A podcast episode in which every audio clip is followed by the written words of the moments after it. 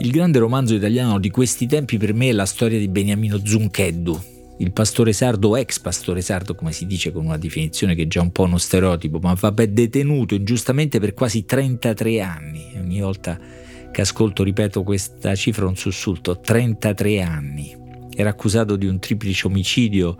commesso l'8 gennaio del 1991 a Sinna, in Sardegna, eh, una faida tra pastori sembrava, c'era un testimone oculare, in realtà un falso testimone istruito, no, appartenente alle forze dell'ordine e mm, poi un labirinto di, di, bugie, equivoci, superficialità lunghissime, ripetute. Quest'uomo è entrato in prigione che stava per compiere 27 anni, ne esce ora che ne ha quasi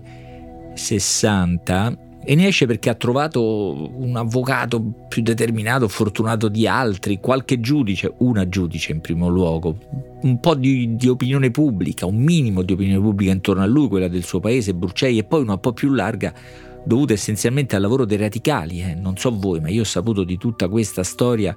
eh, che, che non, non, non, sapevo nulla attraverso la testardaggine, la doverosa, benemerita testardaggine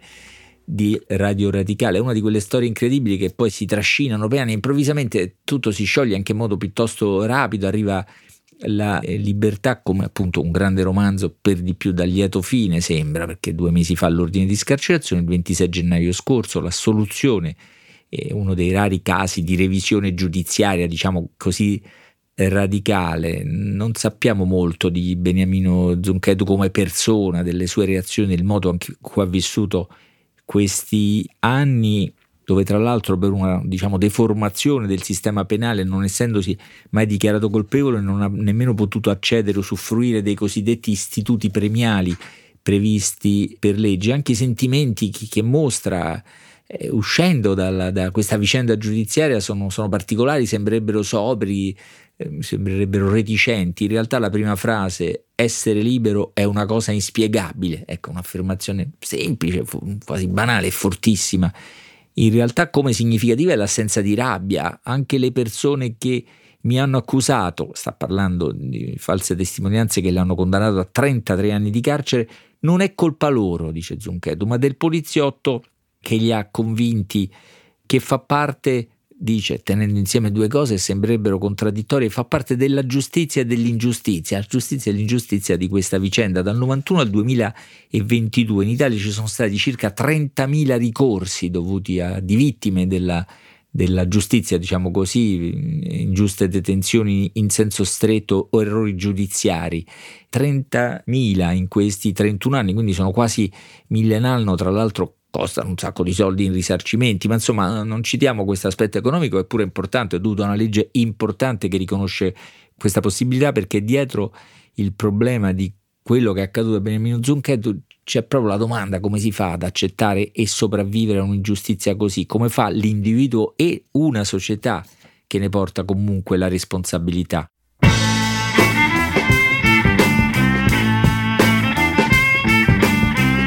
Questo è Timbuktu di Marino Sinibaldi, un podcast del Post che parla con i libri.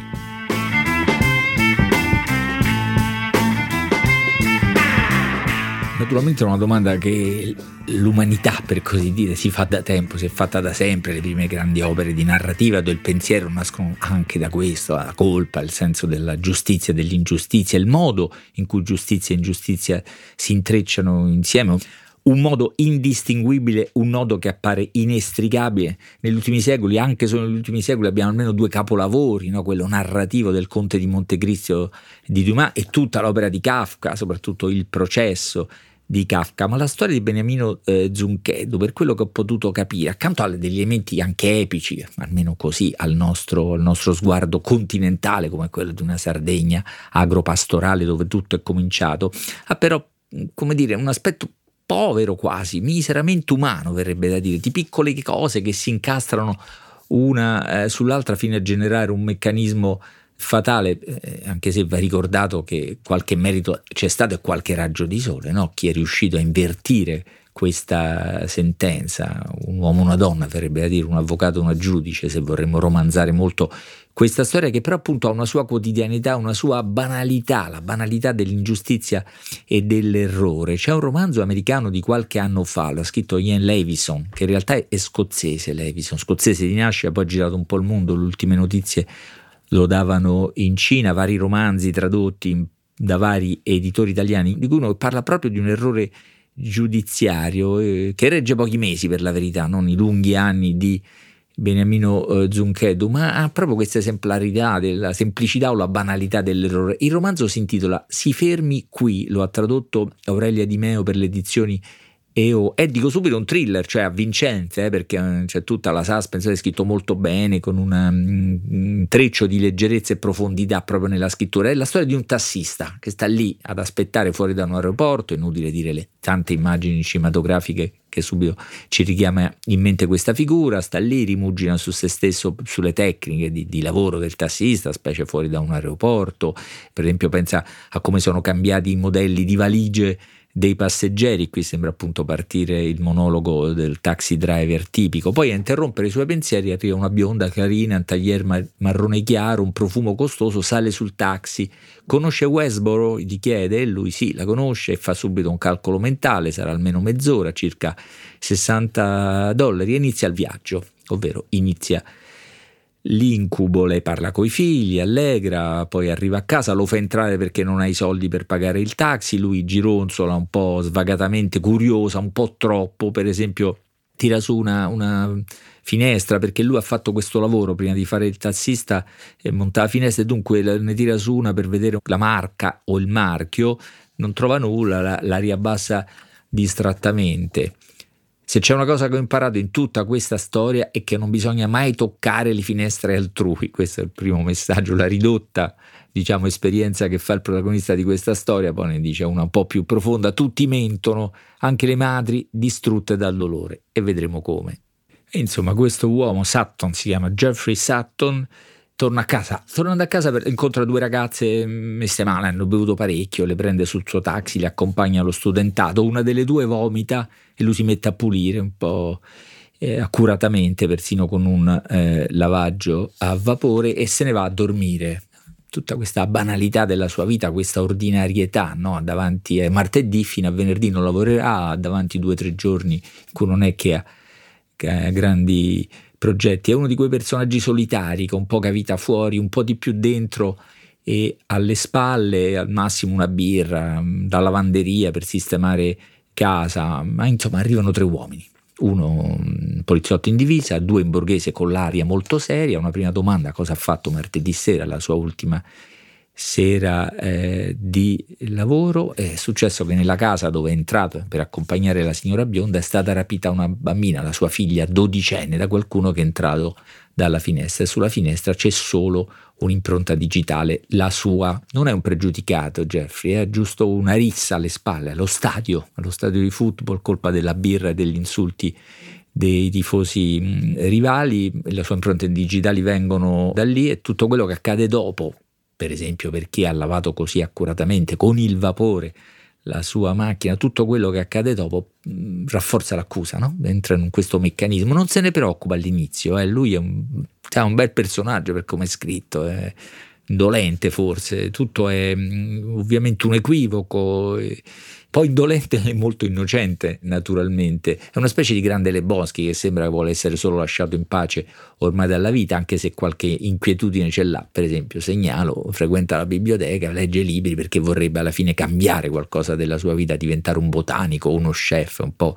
confuso, ma è un tipo così, però tutto è contro di lui, po- la poca testimonianza che poteva avere a favore si dissolvono, un testimone muore, incontra due poliziotti decisivi e nessuno dei due commenta, nessuno dei due è un poliziotto eh, buono, finisce in carcere e il resto della quotidianità, la noia persino delle giornate, gli incontri con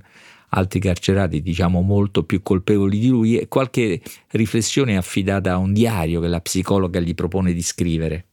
Jeffrey è un personaggio ordinario e quindi i suoi non sono pensieri profondi, sono però le, le, domande radicali che si pone un innocente in carcere, come fa a dimostrare la propria innocenza in mezzo a tutta gente che naturalmente si proclama innocente in un mondo che ritiene che siano tutti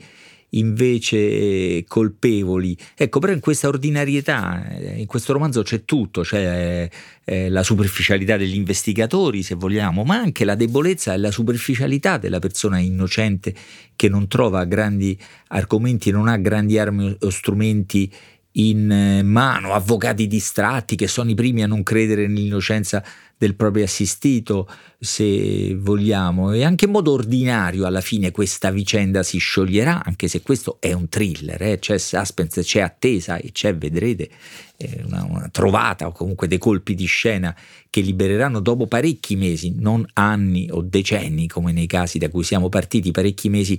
questo imputato lo libereranno dal carcere, per tutto molto un romanzo leggero se vogliamo, per lo stile agevole, ma molto preciso, in cui c'è tutto dentro, compreso uno scioglimento della vicenda che porta con sé l'apertura di un'altra breve storia, quella del modo in cui un grande studio legale, per esempio, che ha seguito questa storia da tempo, se ne appropria perché capisce che ci sono milioni di dollari da ricavare e la stampa, la tv che circondano questo caso e che l'imputato deve a suo modo adoperare. Lui in verità è una specie di così, tassista solitario, è un po' anarchico, ma alla fine in tv ci va. Tutto così preciso perché è il momento di dirlo. Questo romanzo è largamente ispirato a una storia reale di un uomo che in realtà si chiamava Richard Ricci e nel 2001 fu accusato di aver rapito una ragazzina appunto dodicenne come Elizabeth Smart e come quella protagonista di questo romanzo sparisce, si può pensare persino che sia stata uccisa, non anticipo nulla naturalmente della storia, ma questa angoscia trascorre attraverso tutto questo libro. Ecco, ispirato a una storia reale, dunque, accaduta davvero, debba un articolo di Lia Tagliacozzo sul manifesto queste ulteriori informazioni e del resto a Richard Ricci il libro di Levison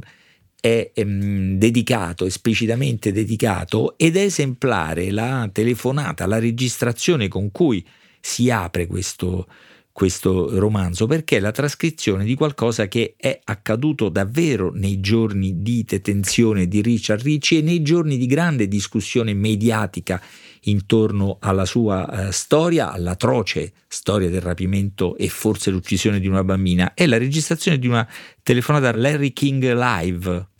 uno spettatore al telefono, salve, gli agenti dell'FBI de, eh, o della polizia che indagano sul caso possono usare il pentotal su Ricci per scoprire se è implicato in qualche modo nella sparizione della ragazza? E poi il risultato potrà essere usato contro uh, di lui, Grace, la conduttrice televisiva, replica magari Larry allo spettatore, magari purtroppo la nostra Costituzione non lo permette, niente pentola, niente se- siero della verità, niente pestaggi, niente torture, dobbiamo aspettare che Ricci crolli proprio così. Ricci però non crollerà, Ricci era innocente come Beniamino Zuncheddu che non ha accettato di barattare la sua libertà con una mancata verità. Per questo si è conquistato la nostra ammirazione e la sua libertà Beniamino eh, Zuncheddu. Infine, informazione di servizio, questo podcast sta terminando la sua lunga sperimentazione, diciamo così molto lunga, questo è l'episodio 138, ma da lunedì prossimo 5 febbraio entreremo in un ritmo più stabile, in un orario diverso, sarà pubblicato questo podcast tre volte a settimana, lunedì, mercoledì, venerdì alle 18, come di consueto dal post e sulle principali piattaforme. Tanto potete naturalmente scrivere a timbuktu-ilpost.it.